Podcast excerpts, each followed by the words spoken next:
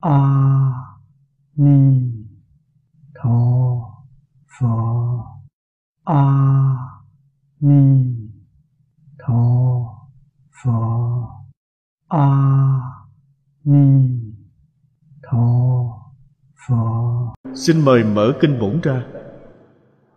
Trang 154 Hàng thứ tư từ dưới đếm lên. Phật vấn viên thông. Ngã tùng nhĩ văn. Viên chiếu tam muội. Duyên tâm tự tại. Nhân nhập lưu tướng, Đắc tam ma địa, Thành tựu bồ đề, Tư vi đệ nhất. Đây là câu trả lời chính thức về câu hỏi của Phật Thích Ca Mâu Ni. Đoạn trước là trần thuật, Ngài chứng đắc viên thông như thế nào. Ngài đem tình hình quá trình tu học của mình nói ra hết Đều nói ra hết Câu trả lời chính thức này cũng là tổng kết pháp môn nhĩ căn tâm muội hơn hẳn những pháp môn khác. Điều này trong 25 vị Bồ Tát.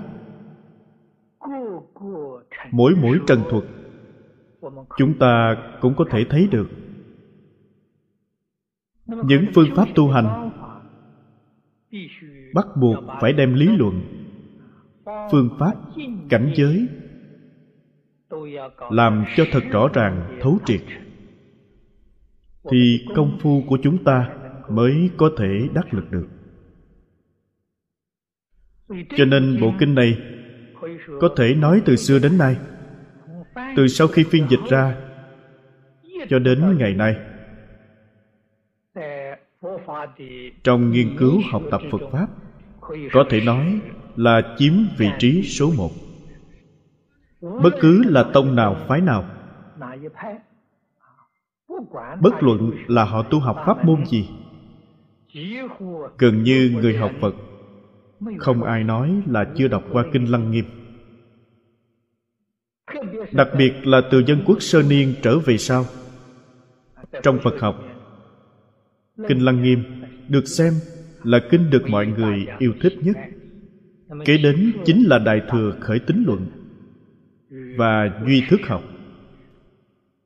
Duy thức học, trên học thuật cũng có một số người nghiên cứu.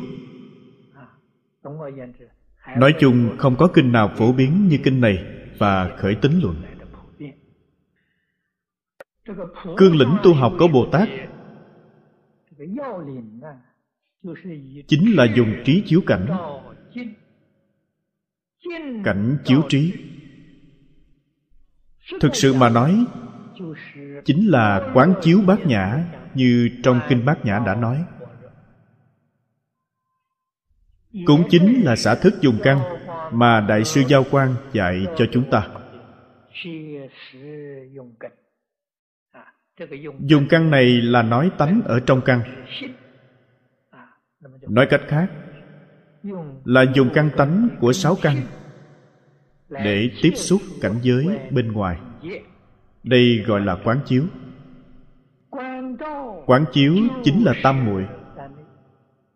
Thông thường chúng ta nói là tu thiền định. Quán chiếu chính là thiền định. Theo trong bản kinh này mà nói, không những là thiền định, mà còn là lăng nghiêm đại định. Quán chiếu là lăng nghiêm đại định giả sử lý không hiểu rõ, thì thực sự công phu này không thể nào nâng cao được. Công phu nâng cao được, nói cho chư vị biết, con người thay đổi rồi. Vì sao vậy? Trước đây là tướng phạm phu, hiện tại vừa thay đổi là tướng bồ tát.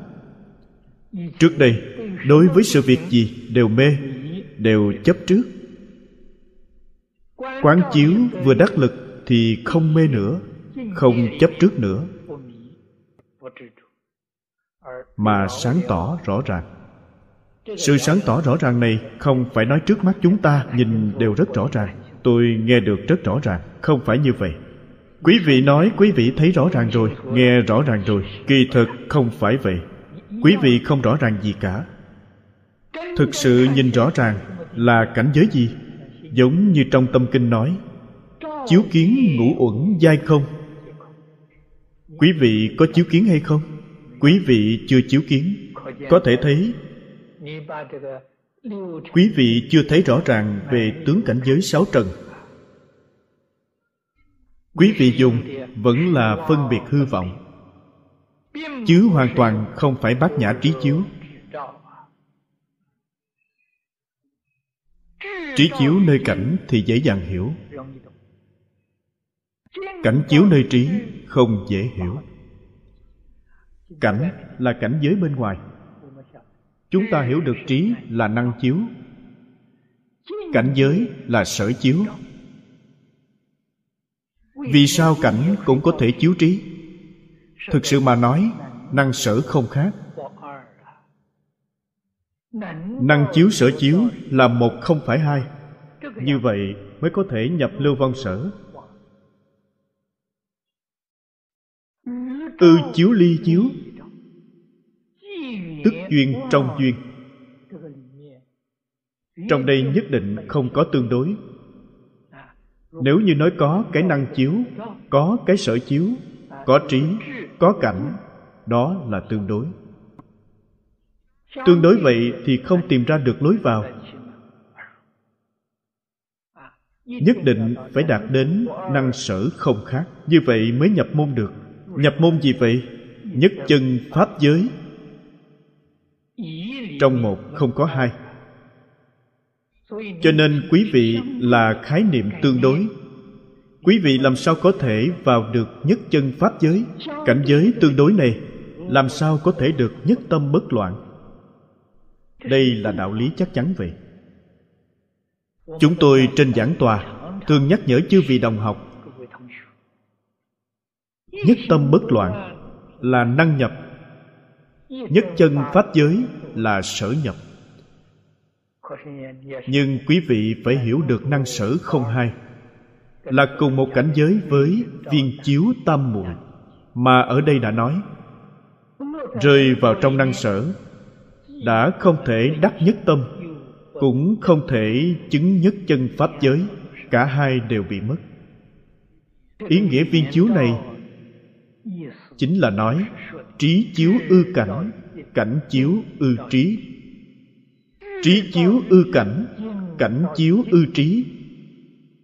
Hoàn toàn là một, không có hai.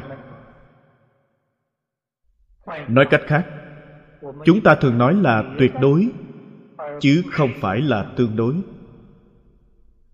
Tương đối thì không có cách nào để vào cảnh giới này được.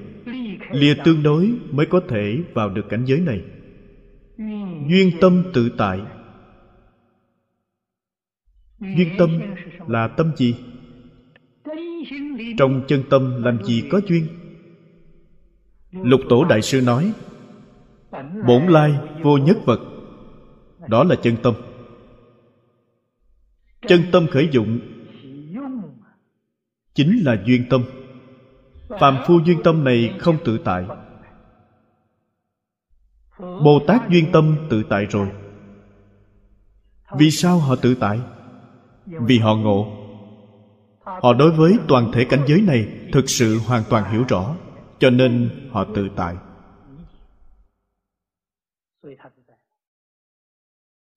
chúng ta sở dĩ không tự tại đối với tất cả cảnh giới là mê, mà không thể đạt đến chân giải. Nguyên nhân chính là đây vậy. Bồ tát lúc này dùng tâm và phạm phu chúng ta dùng tâm đích thực, không giống nhau. Không giống nhau ở đâu, nhất định phải hiểu cho rõ ràng. Phạm phu chúng ta sáu căn tiếp xúc cảnh giới sáu trần khởi phân biệt, khởi chấp trước. Đem vọng tâm xem thành chân tâm. Đem huyễn thân xem thành chân thân. Đây là kiến giải của phạm phu. Bồ tát và chúng ta khác nhau, chính là họ hiểu được vọng tâm, không phải là chân tâm huyễn thân cũng không phải là chân thân. Nói như vậy, thì phàm và thánh vẫn có sai biệt. Sự sai biệt này là đối với chúng ta mà nói. Trong cảnh giới của phật bồ tát nói với chư vị rằng, hoàn toàn không có sai biệt. Nếu như họ có một niệm sai biệt, thì họ mê rồi, hoàn toàn không có sai biệt đây là điều mọi người nhất định phải hiểu. Đức phật nói, tất cả cảnh giới sai biệt là nói cho chúng ta. Nếu như quý vị kiến tánh rồi, thì cách nói của phật sẽ không phải cách nói như vậy nữa. Phật không những không có định pháp nào để nói. Phật thực sự là không có pháp gì để nói đây mới là phật pháp thực sự. Cho nên nói duyên tâm tự tại, chỉ có kiến tánh mới làm được. Đối với người niệm phật mà nói, đạt được lý nhất tâm bất loạn, thì duyên tâm tự tại rồi. Sự nhất tâm bất loạn vẫn chưa tự tại. Đến lý nhất tâm bất loạn thì tự tại rồi tình hình tự tại đó cũng giống như trong tứ thập hoa nghiêm thiện tài đồng tử 53 lần tham học đắc tự tại về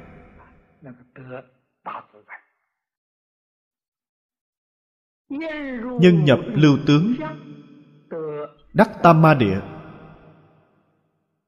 Quảng thế âm bồ tát mới mở đầu. Ngài đã dạy cho chúng ta nhập lưu vong sở ở đây, lúc làm tổng kết lại, nêu ra dòng chữ như vậy. Chúng ta nên ghi nhớ. Bản thân bồ tát nói, ngài do vì nhập lưu vong sở, cho nên mới có thể trên đồng với chư phật, dưới hợp với chúng sanh đây hoàn toàn là thành tựu của công phu phản văn. Phản văn đoạn trước đã nói với chư vị rồi, nói rất tường tận. Phản như thế nào? Điều này nhất định phải hiểu được. Phản văn chính là kiến tánh. Quý vị không hiểu được phản văn này, quý vị sẽ tùy theo cảnh giới mà lưu chuyển tâm sẽ chạy theo cảnh giới. Công phu phản văn thành tựu rồi. Mới có thể đạt đến sáu căn giải thoát. Thực sự thấy được diệu chân như tánh trạm nhiên. Chúng ta nói là minh tâm kiến tánh. Đắc tam ma địa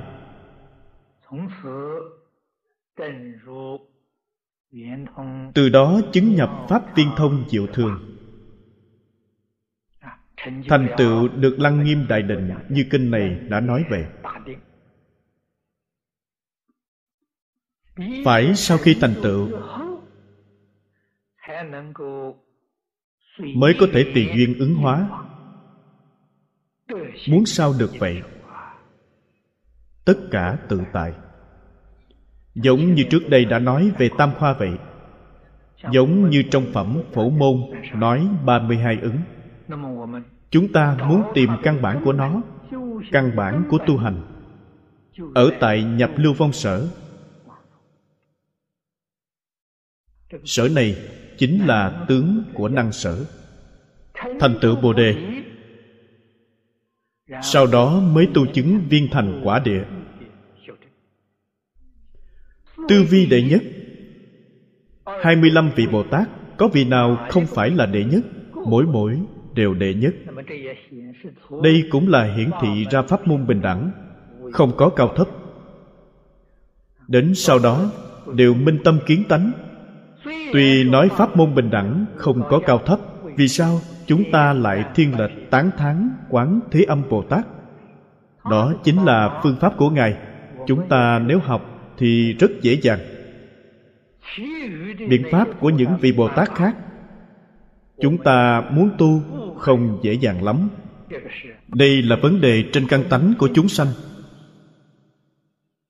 Chứ không phải là phương pháp có gì sai biệt.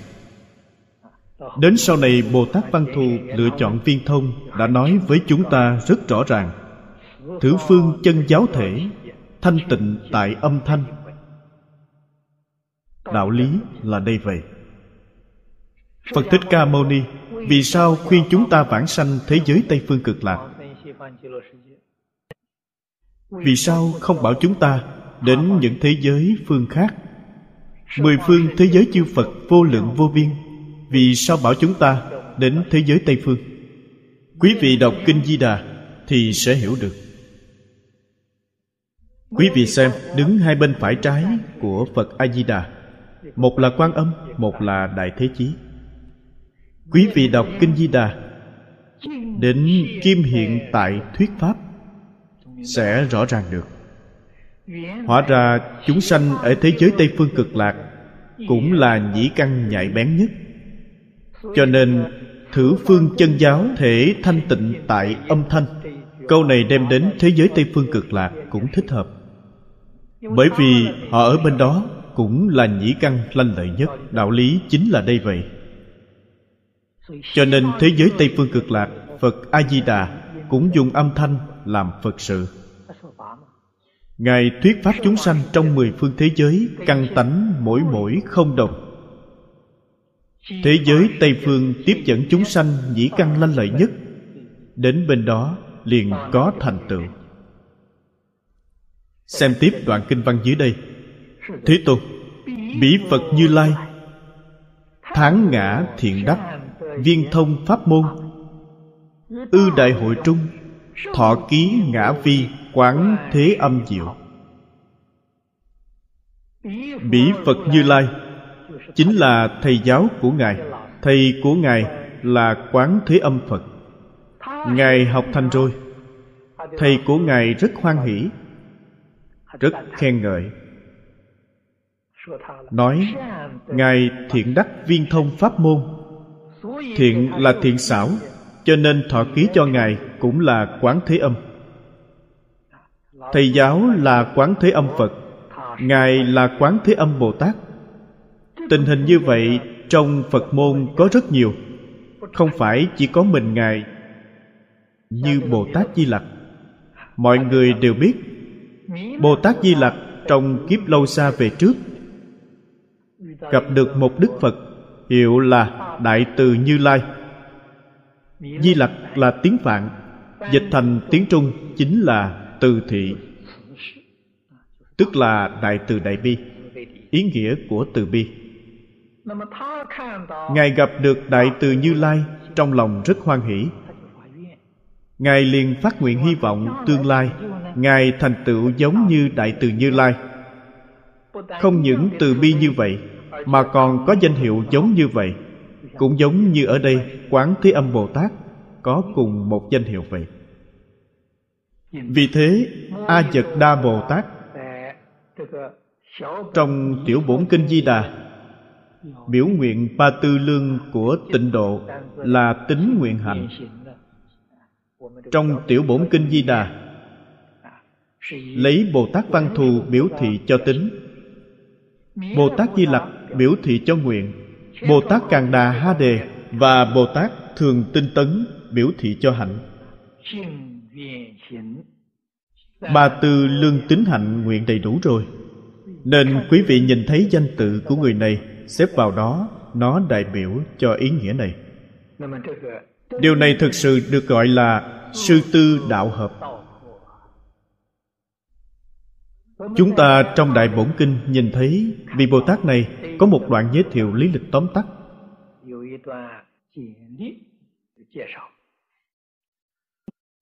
Nói vị bồ tát này, trong quá khứ lâu xa về trước, ngài đã thành phật rồi. Cho thấy quán thế âm bồ tát, ngài là đáo giá từ hàng. Là đến giúp đỡ phật a di đà. Hoằng Pháp lợi sanh. Ngài sớm đã thành Phật rồi. Phật hiệu là Chánh Pháp Minh Như Lai. Điều này rất nhiều đồng học đều đã biết. Đây là nói Ngài đã từng thành Phật rồi. Không những thành Phật một lần, Còn có một lần Nói là biến nhất thiết quang minh.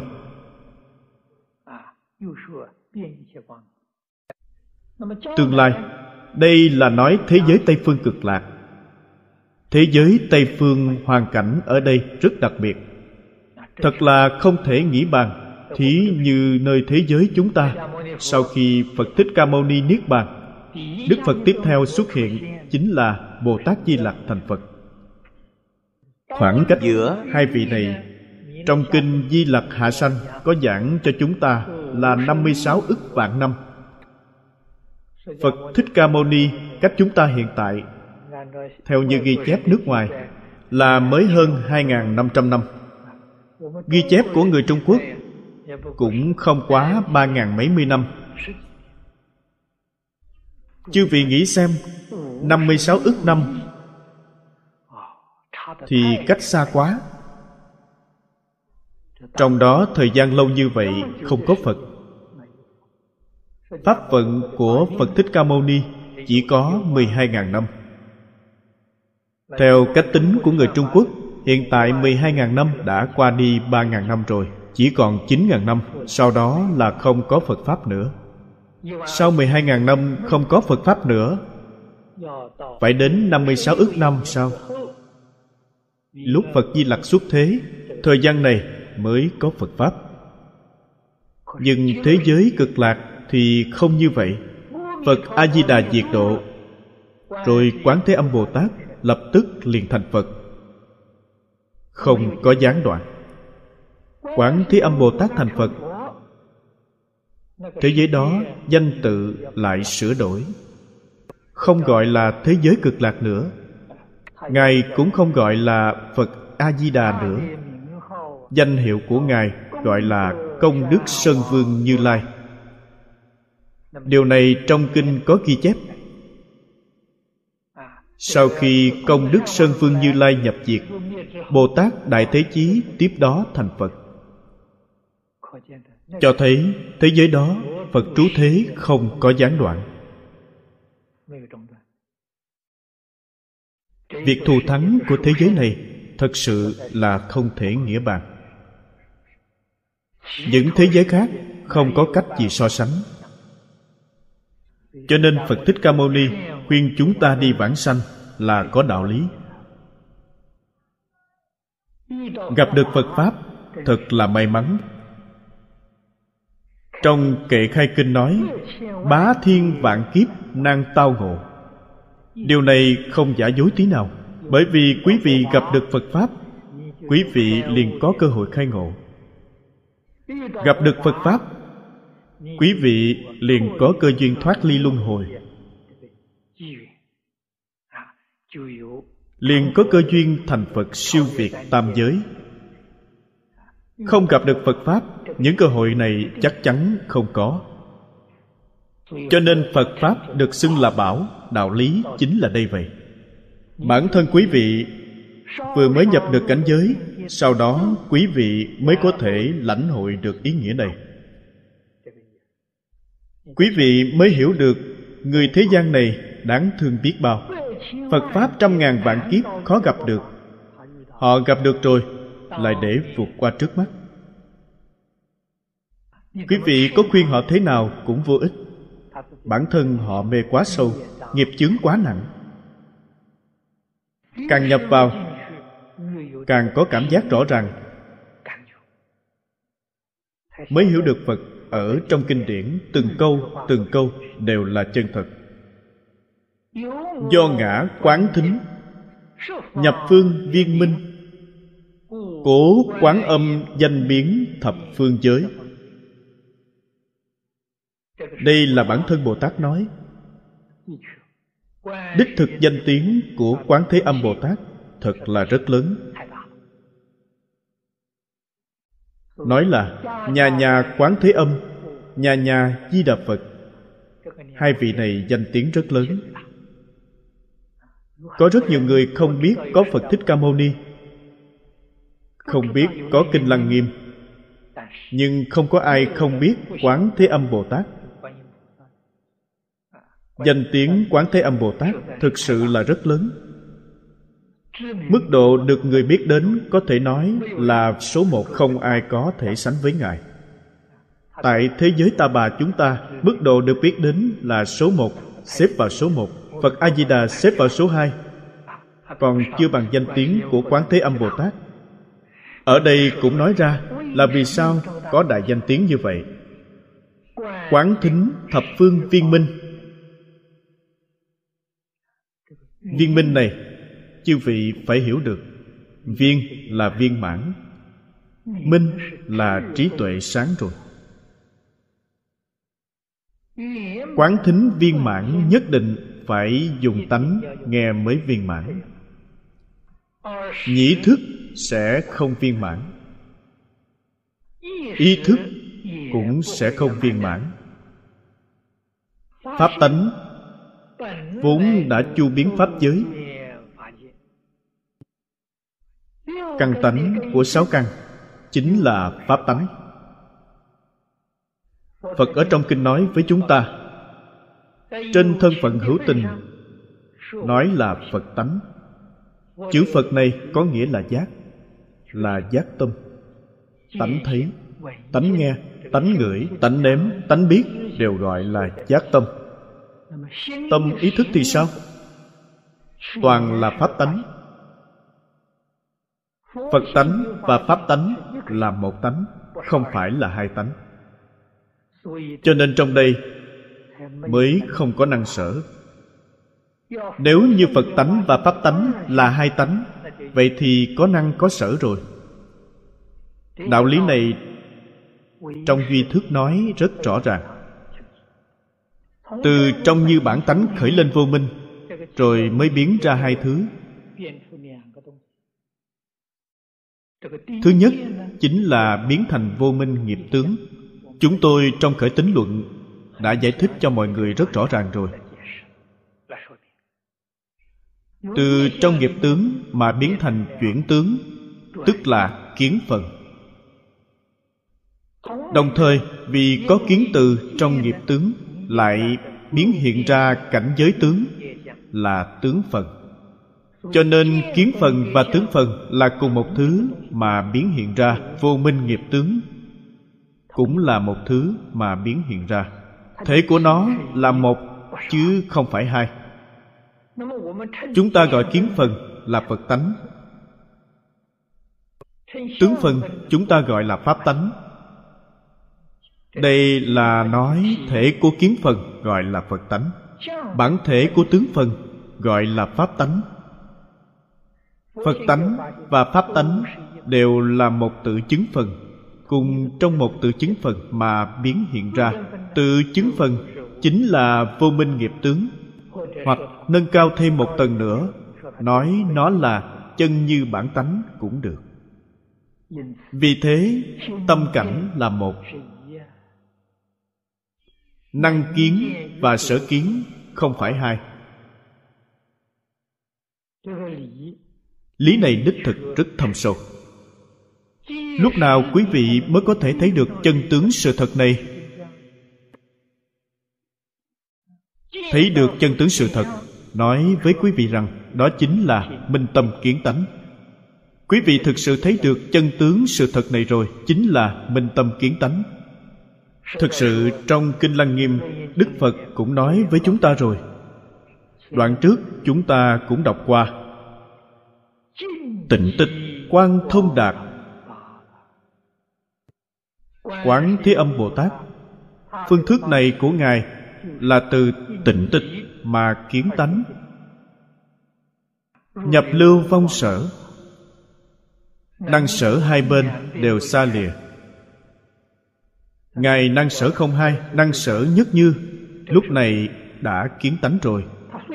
Tuy công phu ngài dụng công nơi nhĩ căn dụng nơi tánh nghe. Trên nguyên tắc mà nói, một căn giải thoát, sáu căn thông đạt. Phật ở trong kinh đã nêu ra, lục kết tam thông. Mỗi một căn đều có sáu kết. Nêu ra ví dụ là trên nhĩ căn, mà một căn giải thoát, sáu căn hoàn nguyên sau đó mới hiểu được kiến văn giác tri, căn tánh của sáu căn, vốn là chu biến pháp giới. Nói cách khác, quý vị thấy là chu biến pháp giới, nghe cũng là chu biến pháp giới. Tận hư không biến pháp giới, có sự việc gì quý vị không nhìn thấy rõ ràng? Không nhìn thấy rõ ràng chính là có chướng ngại cho nên lúc đến cảnh giới này, ngũ nhãn viên minh, ngũ nhãn viên minh tuy là đầy đủ, nhưng quý vị vẫn còn phải có tu đức. Quý vị không có tu đức thì tánh đức của quý vị không thể hiện tiền. Hiểu được trong căn tánh này vốn đã đầy đủ, thì sự tu hành của chúng ta có được tính tâm. Biết được điều gì? Biết được sẽ thành công có thể tu thành được. Những thứ này vốn có sẵn. Bản tánh vốn không có. Chúng ta tu rốt cuộc có thể đạt được hay không vẫn là một ẩn số. Không dám đoán định.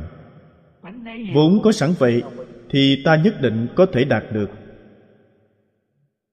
Ví dụ như nói, chúng ta từ đài bắc đi theo đường cao tốc, hướng về phía nam mà đi. Phía nam có một nơi là cao hùng. Cao hùng vốn có sẵn vậy chúng ta đi theo phương hướng này nhất định sẽ đến nơi. Nó không phải là thứ vốn không có. Nó vốn có sẵn. Phật nói cho chúng ta những cảnh giới này đều là trong bản tánh của mỗi người, vốn đã có sẵn. Đây tức là nói thập phương viên minh, không những chỉ quán thế âm bồ tát có, mà mỗi người chúng ta đều có đủ. Quán thế âm bồ tát chứng đắc rồi chúng ta tuy có sẵn, nhưng chưa chứng đắc. Cho nên không đạt được thọ dụng này. Dưới đây nói, quan âm danh biến thập phương giới.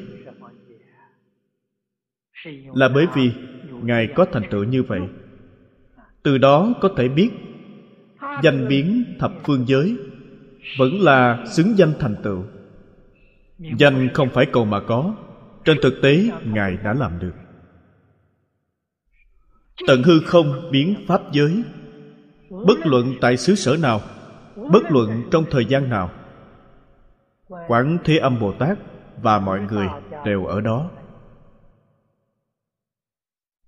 Chỉ là bản thân quý vị, có phát giác hay không phát giác mà thôi. Đến đây một đoạn rồi. Chúng ta chỉ giảng quán thế âm bồ tát nhĩ căn viên thông trường Dĩ thời Thế Tôn, Ư sư tử tọa Tôn kỳ ngũ thể, Đồng phóng bảo quan. Viễn quán thập phương, Vi trần như lai. Cận pháp vương tử Chư Bồ Tát đỉnh. Đoạn kinh văn này Là Phật Thích Ca Mâu Ni trước dùng thần thông để thị hiện. Đương nhiên, trong sự kiện này, hoàn toàn là ý nghĩa biểu pháp. Chúng ta phải hiểu được ngài phóng quang là ý nghĩa gì. Lần phóng quang này là từ ngũ thể mà phóng quang. Đây là đại biểu căng căng, trần trần đều là pháp môn viên thông. Đại biểu cho ý nghĩa này. Cho nên nói 25 vị Bồ Tát mỗi mỗi sau khi nói viên thông. Thế Tôn đến làm cho họ một tổng kết. Từ xa quán đảnh chư Bồ Tát Là biểu thị cho mỗi mỗi viên thông đều là pháp vô thượng đại phật đảnh đều là lăng nghiêm đại định. Cho nên, niệm phật là tu lăng nghiêm đại định. Phương pháp tu hành này vừa hạ thủ đã không thể nghĩ bàn. Điều này có mấy người biết được? Các pháp môn tu định khác có nhập định có xuất định. Hơn nữa, cảnh giới trong định rất nhiều. Nếu quý vị không thể phân biệt, thông tục mà nói là mê mờ rồi. Niệm phật sở tu niệm phật tam muội. Trong tam muội này chỉ có một cảnh giới, không có cảnh giới thứ hai, cho nên họ không dễ dàng bị mê mờ. Cảnh giới này chính là cảnh giới của phật a di đà tâm tước phật này, phật tước tâm này. Cho nên họ không dễ dàng bị mê muội. Hơn nữa, vừa hạ thủ đi đứng nằm ngồi tức là một ngày 24 tiếng đều ở trong định. Họ không có xuất định, nhập định. Vừa hạ thủ, đã có khác rồi. Vậy nên người niệm phật phải hiểu được công phu niệm phật là gì trong một ngày 12 thời chỉ tương ưng với Phật A-di-đà. Trong tâm quý vị có vọng tưởng, nghĩ đến những việc khác, A-di-đà Phật bị mất đi gọi là thất niệm. Công phu của quý vị không thể thành tựu. Giống như ngày hôm kia, chúng ta đã nói thoái chuyển rồi, công phu thoái thất rồi, không thể duy trì tinh tấn. Những tu định khác, hiện tại người tu thiền không ít, người học mật tông cũng không ít thiền và mật tông đều có rất nhiều cảnh giới hiện tiền. Cũng từng có rất nhiều người hỏi tôi. Họ nói những cảnh giới trong định của họ. Điều này rất khó. Càng là công phu sâu, cảnh giới càng nhiều, càng phiền phức. Trong Kinh Lăng Nghiêm, đoạn sau đã nói 50 loại ấm ma. Nhất định sẽ có 50 loại đó là 50 chủng loại. Trong mỗi loại có vô lượng vô biên cảnh giới. Sự việc này là khó khăn rất lớn. Nếu như quý vị không thể đột phá, Thì quý vị sẽ bị lừa gạt, Tùy theo ma cảnh mà đi. Đó là mê mờ rồi. Không mê mờ thì khó lắm. Cho nên pháp môn niệm Phật này vững vàng đại đức xưa nay, từ trong thiền tông mà tu học, trong thiền tông đại triệt đại ngộ rồi. Nay trở lại niệm phật. Họ là người từng trải khuyên nhủ chúng ta niệm phật. Con đường này vững vàng. Câu nói này là do những người đã kinh nghiệm nói ra. Pháp môn này ổn định. Tịnh độ tông chúng ta, ngày xưa, Các đời tổ sư có rất nhiều vị, Đều là trong thiền tông đại triệt đại ngộ. Quay trở lại đề xướng niệm Phật, Trở thành tổ sư của tịnh độ tông. Cho nên niệm Phật viên thông chương, Tức là chương trước của Bồ Tát Đại Thế Chí, Nói rõ đây là tu lăng nghiêm đại định, Là Pháp vô thượng đại Phật đảnh viễn quán thập phương như lai. Như lai lấy đây làm mật nhân. Bồ tát y theo đại định này mà tu lục độ vạn hạnh. Bảo quan này viễn quán đảnh thập phương như lai và pháp vương tử bồ tát chính là ý nghĩa này vậy. Theo đoạn này mà nói chính là căn căn viên thông. Căn căn viên thông. Đoạn trước đã nói với chư vị rồi. Trí cảnh không hai. Vậy tức là nói trần trần viên thông. Có thứ gì không viên thông? Không có pháp nào không viên thông. Cổ nhân thường nói, viên nhân thuyết pháp vô pháp bất viên. Viên nhân là gì? Là người viên thông. Giống như ở đây nói 25 vị Bồ Tát. Người chứng đắc viên thông. Nếu họ thuyết Pháp, Thì mọi Pháp đều viên thông. Tất cả pháp đều không hai. Bỉ chư như lai, diệt ư ngũ thể, đồng phóng bảo quan tùng vi trần phương, lai quán phật đảnh. Vị phật này chính là phật thích ca mâu ni. Quý vị thấy chư phật phóng quang cho nhau. Phật phóng quang quán đảnh mười phương chư phật. Mười phương chư phật cũng phóng quang quán đảnh phật thích ca mâu ni. Tịnh quán hồi trung chư đại bồ tát cập a la hán. Đây nghĩa là gì? Điều này đại biểu cho phật phật đạo đồng. Không những chư phật phóng quang quán phật đảnh, đồng thời quán đảnh người dự hội, tức là người đương thời đang ở hội đó, như những vị bồ tát, những vị a la hán chư vị đại chúng, đều được phật phóng quang quán đảnh. Đây là biểu thị cho nhân quả nhất trí. Đoạn trước nói 25 vị Bồ Tát. Đồng chứng Pháp Đại Phật đảnh bình đẳng không hai. Cho nên ở đây, dùng như lai nhất quan sở nhiếp để thuyết minh cho pháp môn bình đẳng không có cao thấp. Chúng ta đối với tất cả pháp môn không nên nghĩ đến cao thấp chỉ có thể nói pháp môn nào thích hợp với mình. Điều này có thể. Đích thực không có cao thấp. Tám vạn bốn ngàn pháp môn, mỗi pháp môn đều có thể minh tâm kiến tánh. Lâm mộc trì trảo, giai diễn pháp âm. Giao quan tương la, như bảo ti võng đoạn trước nói về chánh báo. Quý vị thấy đoạn này nói y báo.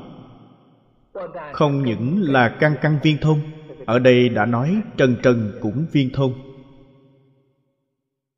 Kiểu cảnh giới này, thông thường chúng ta ở trong kinh hoa nghiêm nhìn thấy được. Trong kinh luận tịnh độ cũng nhìn thấy cảnh giới của thế giới tây phương cực lạc là sáu trần thuyết pháp. Cho nên chúng ta ở thế gian này đều như chứng được lý nhất tâm bất loạn. Thì thế gian chúng ta sáu trần có thể thuyết pháp hay không? Đọc đoạn kinh văn này liền hiểu được rồi. Thế giới này của chúng ta sáu trần cũng thuyết pháp. Không khác gì thế giới cực lạc, thế giới hoa tạng. Chỉ là gì? Người ở thế giới hoa tạng. Người ở thế giới cực lạc họ biết được sáu trần thuyết pháp. Họ đắc công đức sáu trần thuyết pháp. Thế giới này của chúng ta sáu trần thuyết pháp, chúng ta cũng không biết được. Chẳng những chúng ta không đạt được công đức lợi ích của sáu trần thuyết pháp, mà hoàn toàn ngược lại. Chúng ta mê nơi sáu trần, nên đạt được là vô tận sanh tử phiền não hoàn toàn ngược lại. Sự lý này chúng ta phải cẩn thận mà suy nghĩ. Quý vị nghĩ xem, sẽ khai ngộ.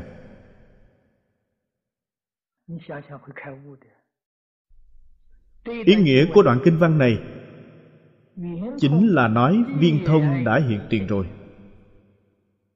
Hay nói cách khác, đã đạt được lý nhất tâm bất loạn rồi viên thông này chính là lý nhất tâm bất loạn. Quý vị đạt được cảnh giới này rồi. Sau đó cảnh giới sáu trần này, tất cả thanh trần đều là âm thanh mà phật thuyết pháp. Tất cả sắc trần đều là sắc tướng của phật. Tình dữ vô tình, đồng nhất viên thông diệu tánh trong kinh hoa nghiêm nói, tình dữ vô tình, đồng viên chủng trí. Quý vị mới thực sự tin tưởng. Vì sao vậy? Quý vị chứng đắc rồi. Cho nên sáu căn tiếp xúc cảnh giới sáu trần, vô lượng vô biên chư phật đang thuyết pháp cho quý vị. Cảnh giới này thù thắng biết bao. Hai câu sau giao quan tương la như bảo ti võng. Điều này biểu thị cho mỗi mỗi pháp môn viên thông. Mỗi mỗi biến nhiếp lẫn nhau. Tất cả pháp môn viên thông cũng giống như trong kinh thường nêu ra ví dụ. Nói la võng của trời đế thích. La võng của trời đế thích là vật trang sức. Trong mỗi một mắt lưới đều kết một viên trân châu, kết một viên bảo châu. Bảo châu đó cũng giống như kính vậy, một cái chiếu một cái cái này chiếu cái kia, đế võng thiên châu. La võng của trời đế thích trong mỗi viên châu đều thu được cảnh giới bên ngoài vào. Trong một viên châu đó lại thu thêm ánh sáng lấp lánh mà nó chiếu lẫn nhau. Đây chính là điều trong kinh hoa nghiêm đã nói, một tức là nhiều nhiều tức là một một và nhiều không khác. Cho nên nói một pháp môn thông rồi, thì tất cả các pháp môn đều thông hết. Đạo lý chính là đây vậy. Nếu không, nói cho quý vị không tin. Trong kinh văn này, nhìn thấy rồi quý vị nghiên cứu giáo lý cũng như vậy. Một kinh thông thì tất cả kinh đều thông. Làm gì có chuyện trong đại tạng kinh, mỗi một bộ đều phải học hết, không cần thiết, vậy thì ngốc quá. Một bộ học thông rồi, toàn bộ đều thông đạt. Trình độ như thế nào mới gọi là thông đạt? Thông đó là viên thông. Giống như quán thế âm bồ tát, quý vị phải chứng viên thông mới được mới là tất cả pháp đều thông đạt. Chính là tất cả pháp thế gian xuất thế gian đều thông đạt. Tức là quý vị phải chứng đắc pháp môn viên thông. Ngày nay, học kinh lại mắc kẹt trong câu chữ.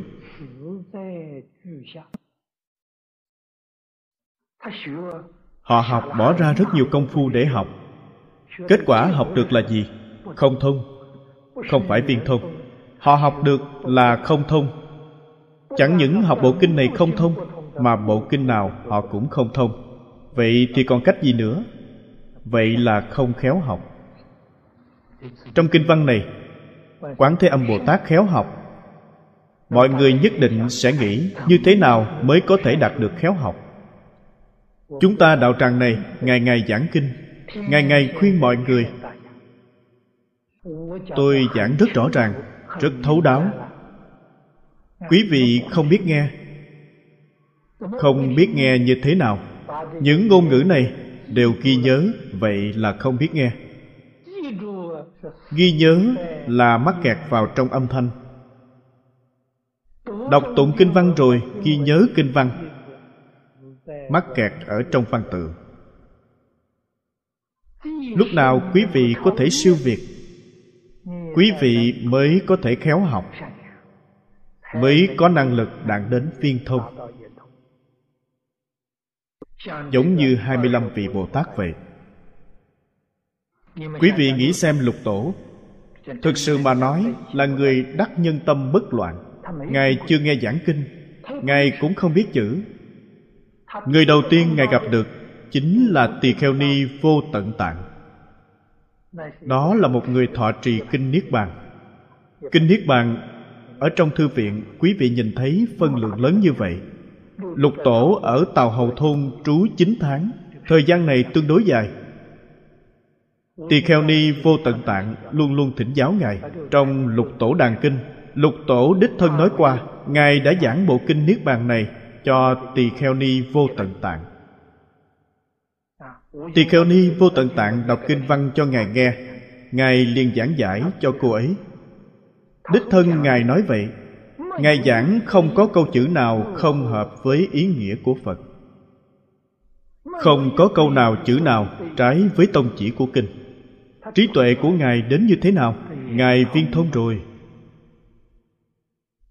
Học Phật Điều cần thiết là phải học điều này.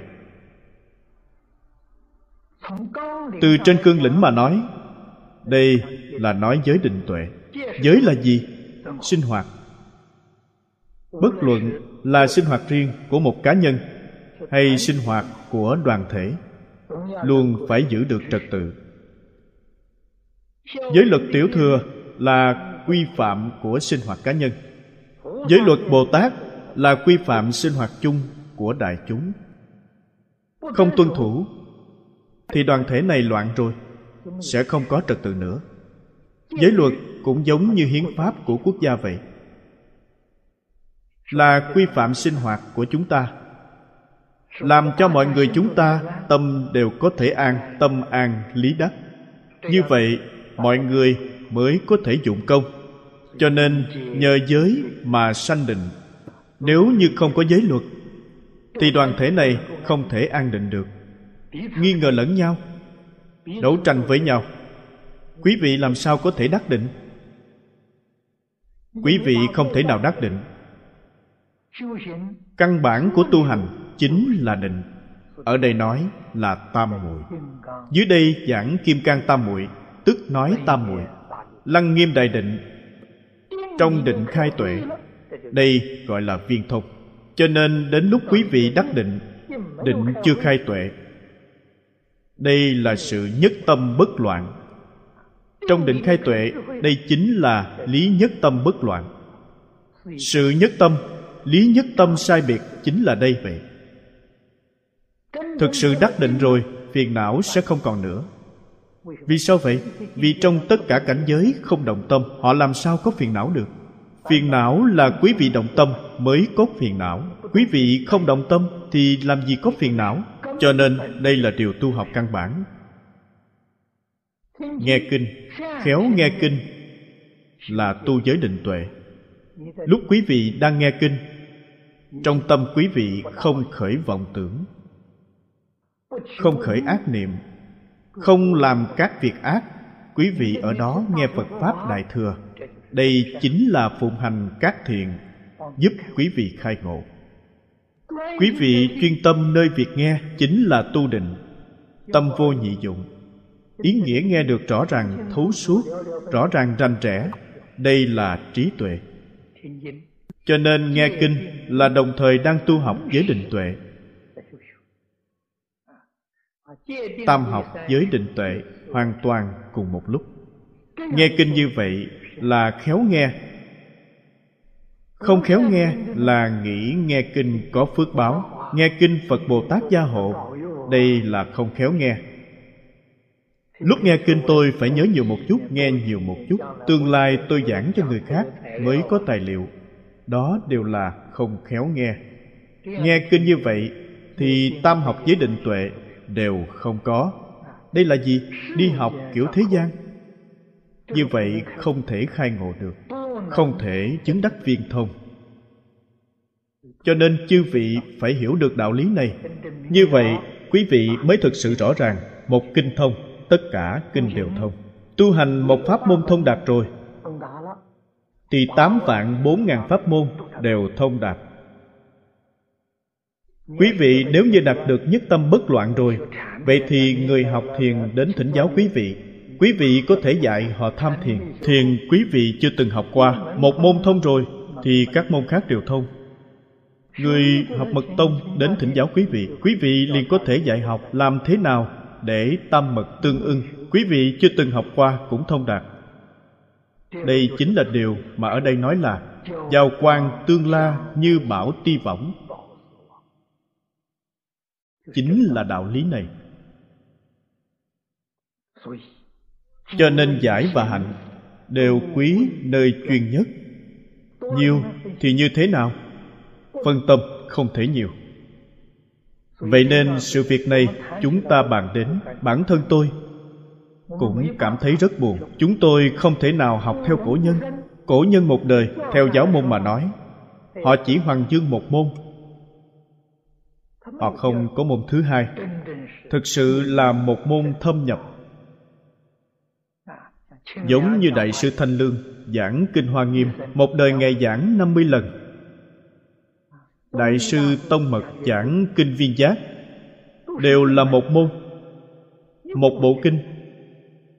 Lần này lại đến lần khác lần khác đến lần khác nữa. Công lực này của ngài thâm sâu biết bao. Cho nên, ngài ngộ nhập được không phải là điều người bình thường chúng ta có thể tưởng tượng được.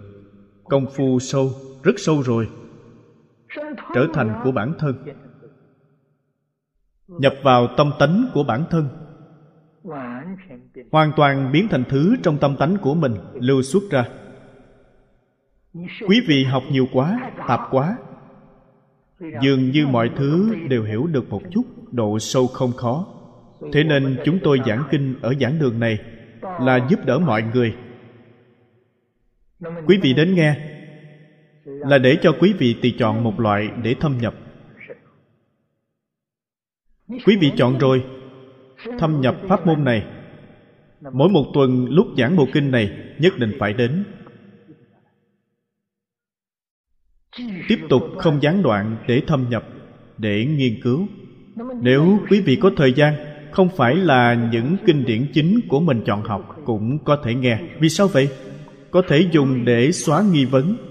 Đôi lúc trong môn học của quý vị gặp phải chỗ khó hiểu, không giải thích được nghe kinh khác mà gặp được thì ý nghĩa này hiểu rồi.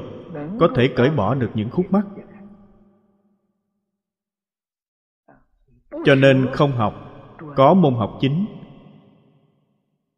Bản thân có một bộ kinh làm môn học chính, hoặc là một bộ luận, một pháp môn tu học, nhất định phải có một thứ tu học chính. Môn học phụ thì phải xem nhân duyên nhân duyên thù thắng có thể học nhiều không có nhân duyên tốt, học một thứ, hai thứ cũng được hết giờ rồi hôm nay chúng ta giảng đến đây a ni tho pho. a ni tho pho. a ni tho. 佛。